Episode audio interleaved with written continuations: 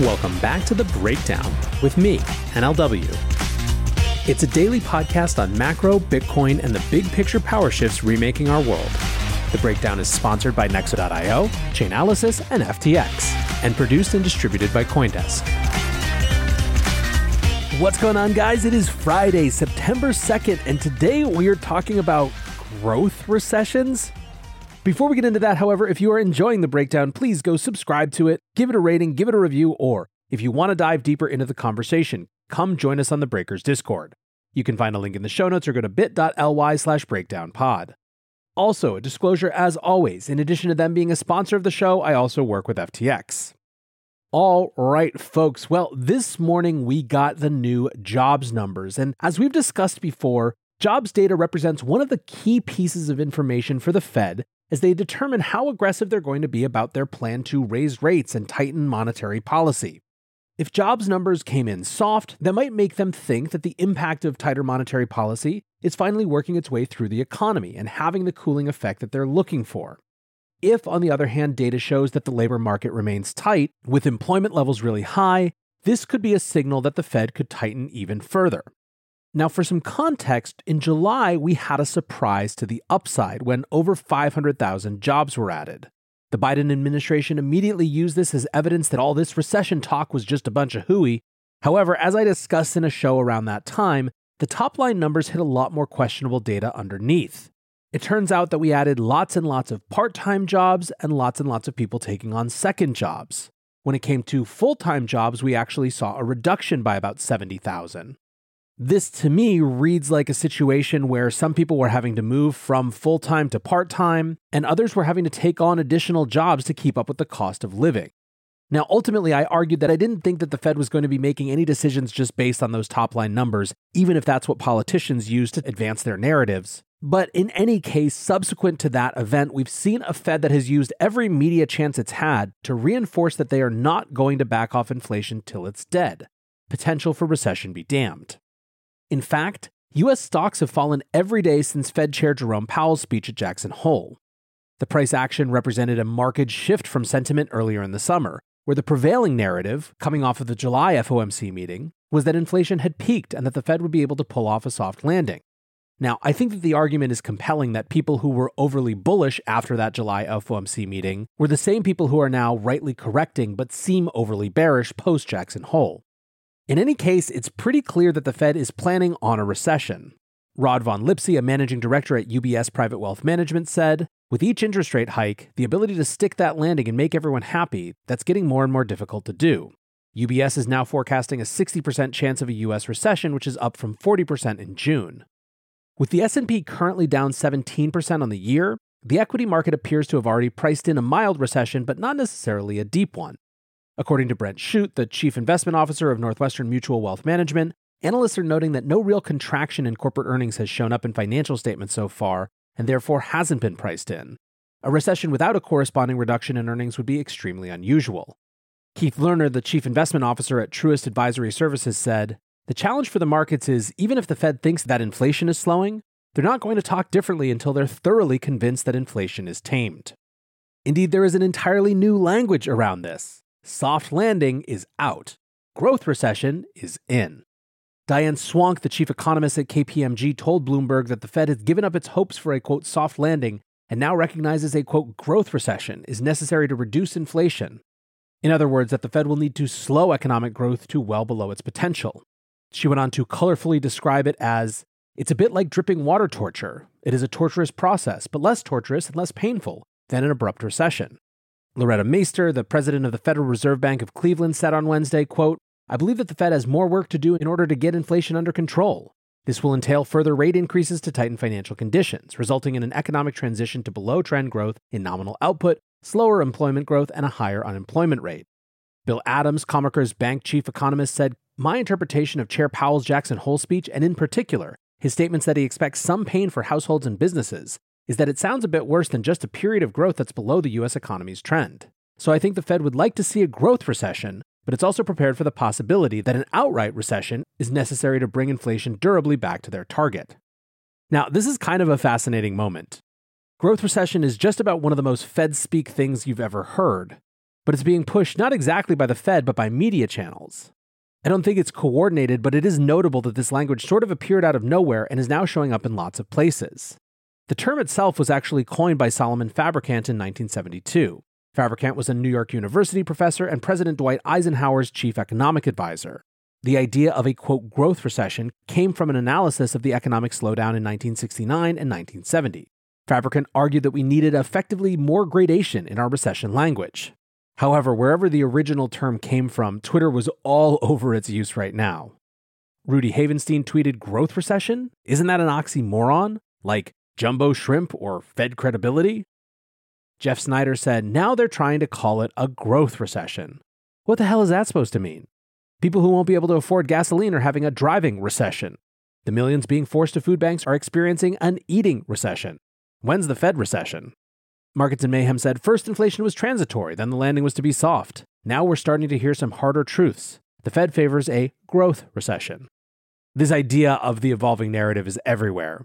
Sven Henrich writes keeping tabs on the evolving Fed narratives. Soft landing, softish landing, growth recession.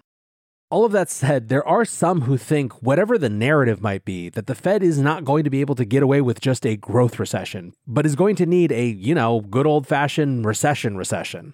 Bill Adams, again from Comerica, said, I'm looking at the inverted yield curve, the declines in business and consumer sentiment surveys, the decline in the Conference Board leading economic index for the United States, the downturn of housing indicators. And all of these indicators collectively now look like they typically have prior to previous recessions in the United States.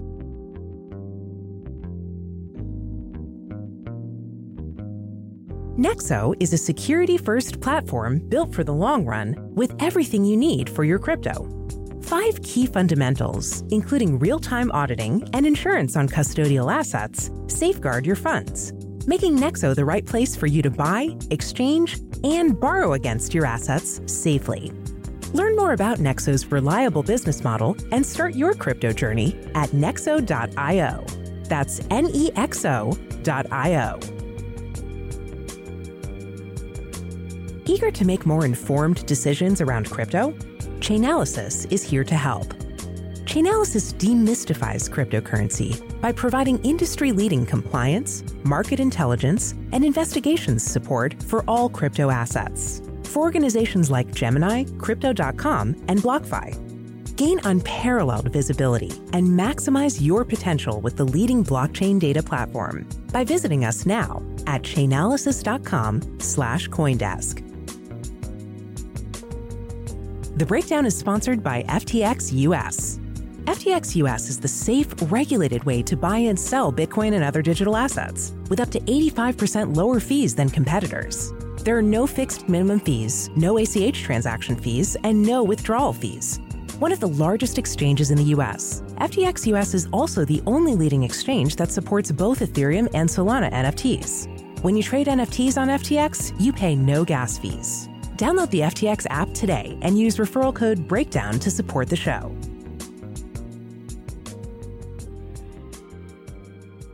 All right, so you have this narrative space growth, recession, regular recession, whatever. The Fed is making clear that they're willing to have one of those things to get inflation under control.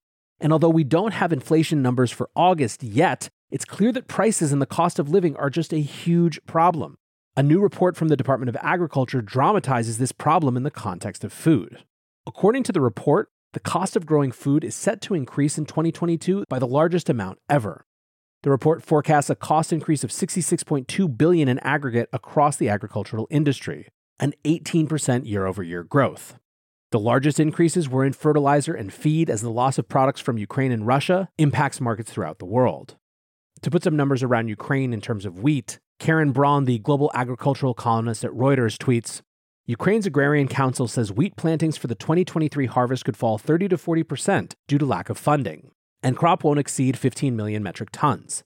That compares with 19 million metric tons in 2022 and 32.2 million in 2021.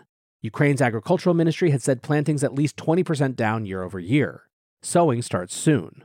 Ukraine's farmers planted the 2022 wheat crop last fall, before the full scale invasion started. So, this is the first wheat crop they will try to plant in the invasion era.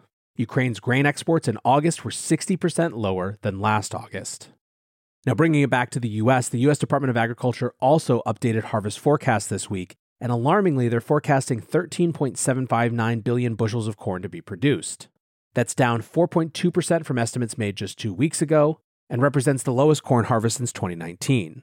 Pro Farmer, which is a farming newsletter that conducts an on the ground data collection campaign each year, had an even more pessimistic view, estimating corn yield per acre at 4% lower even than the agricultural department's estimates. Given that the U.S. is the world's largest corn producer, a shortfall in corn exports will impact both food inflation for human consumption as well as livestock feed. So, this is some of what's going on as we come into first these jobs numbers and more broadly what the Fed decides to do next. In terms of what people anticipated, overall, economists forecast that we would see 298,000 jobs added last month and predicted that unemployment would stay at 3.5%, which is a five decade low. In terms of professional investors, the big theme is good news is bad news. Adam Phillips, the managing director of portfolio strategy at EP Wealth Advisors, says We're in an environment where strong economic data will be perceived as negative by investors because it strengthens the Fed argument for more aggressive policy tightening. If Friday's numbers come in weaker than expected, you could see a positive market response since that might signal that the Fed can get away with taking some pressure off the economic brakes for now. If, however, the number comes in sharply lower than expected, markets could sell off if investors see that as a sign that economic slowing is already well underway. So, what actually happened? Well, the numbers came in slightly above estimates, but no big shock like last month. Employers added 315,000 jobs. Notably, however, the unemployment rate was also up slightly to 3.7%. That 3.7% is actually a six month high and the first increase since January. How could employers add that many jobs but see the unemployment rate go up? The answer is that we saw an increased participation rate. In other words, more people looking for jobs. Overall, this is a pretty middle of the road report. It certainly doesn't suggest for some big shift where Fed tightening is finally hitting the labor markets. At the same time, it does give some early indicators that monetary policy is having an effect. Joe Weisenthal said, This report seems soft landing ish. Pace of job creation still robust. Wage growth cooler than expected. And unemployment rate jumped due to more people entering the workforce as opposed to layoffs. And indeed, the part that I think the Fed will be most focused on is this increase in participation. A larger supply of workers could lead to a cooling of wage pressure. And for the Fed, that eases their chief concern of entrenched inflation expectations setting off a wage price spiral. However, it seems unlikely that anything in this report is so dramatic that it's realistically going to change the way the Fed thinks about what they're doing in September. A group of economists for Bloomberg agree, saying the August report contains some good news for the Fed's chances of engineering a soft landing, with more people joining the workforce. As long as that trend is sustained, wage growth could moderate even as strong hiring continues. But we are pessimistic. Both the aging of the population and the impact of long COVID imply that the participation rate will be slow to return to its pre pandemic level. Now, netted out, all of this puts a lot more onus on the inflation numbers as the factor that will have the biggest decision on the next rate hike at September's FOMC meeting. Those inflation numbers will be released on Tuesday, September 13th. The one other thing, however, to watch for during September is that we're not just experiencing rate hikes right now, but actual quantitative tightening. The process of quantitative tightening that the Fed is going through, or balance sheet reduction, means that the Fed is shrinking the size of its balance sheet by allowing bonds that mature to fall off without replacing them. The cap on the volume of bonds that the Fed will allow to roll off its balance sheet without replacing will double to 60 billion per month for government bonds and 35 billion per month for mortgage-backed securities. The QT program has been controversial among commentators. Some note that since the asset roll-off started in June, we've only seen a $63 billion reduction in the gargantuan $8.9 trillion Fed balance sheet. Mortgage-backed security holdings actually increased by 18 billion during this period. However, former senior Fed trader Joseph Wang has repeatedly explained that various quirks related to the lag in settling trades meant that the reduction in the balance sheet can take months to be properly reflected in the data. Wang said that these effects should begin to catch up and be properly reflected in the data soon. Quote, just wait for September. QT is taking place exactly as the Fed has telegraphed, and the balance sheet declines will become more apparent in the coming months. Soon the QT pace will quicken and all past purchased mortgage backed securities will have settled. From that time, the Fed's balance sheet will clearly and steadily decline each month. Also expected in September is that for the first time during this QT program, the Fed will be reducing its holdings of short term Treasury bills. The currently forecast reductions of Treasury bill holdings are 16.4 billion in September and 13.6 billion in October. It's noteworthy that we just are kind of in uncharted territories here. A TD security strategist said, quote, This is the first time the Fed is allowing bills to run off their balance sheet, three years after they started buying them quickly due to a reserve shortfall. QT is hitting its full stride. So, the overall point here is that September should mark the start of a much more obvious and severe reduction in the Fed's balance sheet than during the first three months of the QT program. Analysts at Axios anticipate liquidity being removed from the market at an annualized rate of around $1 trillion per year during this phase of QT. It's unclear what the effects of this will be. This size of balance sheet reduction has never been performed, and academics are unsure of the impact on markets. Bill English, a professor at Yale School of Management who previously served as the head of the Fed's Monetary Affairs Division, said, I don't think they know as well what the macroeconomic effects are of adjusting the balance sheet. On yesterday's show, I predicted an autumn of action as related to crypto regulatory affairs, but it certainly seems that the setup is also true for traditional markets as well. You can bet that the markets will be closely watching first what happens in terms of the inflation numbers in a couple weeks, and then second, what happens at the FOMC meeting after that. I will, of course, be here to break it down for you guys when that happens. For now, I want to say thanks again to my sponsors, Nexo.io, Chainalysis, and FTX, and thanks to you guys for listening. Until tomorrow, be safe and take care of each other. Peace. I want to tell you about Coindesk's new event, the Investing in Digital Enterprises and Asset Summit, or IDEAS.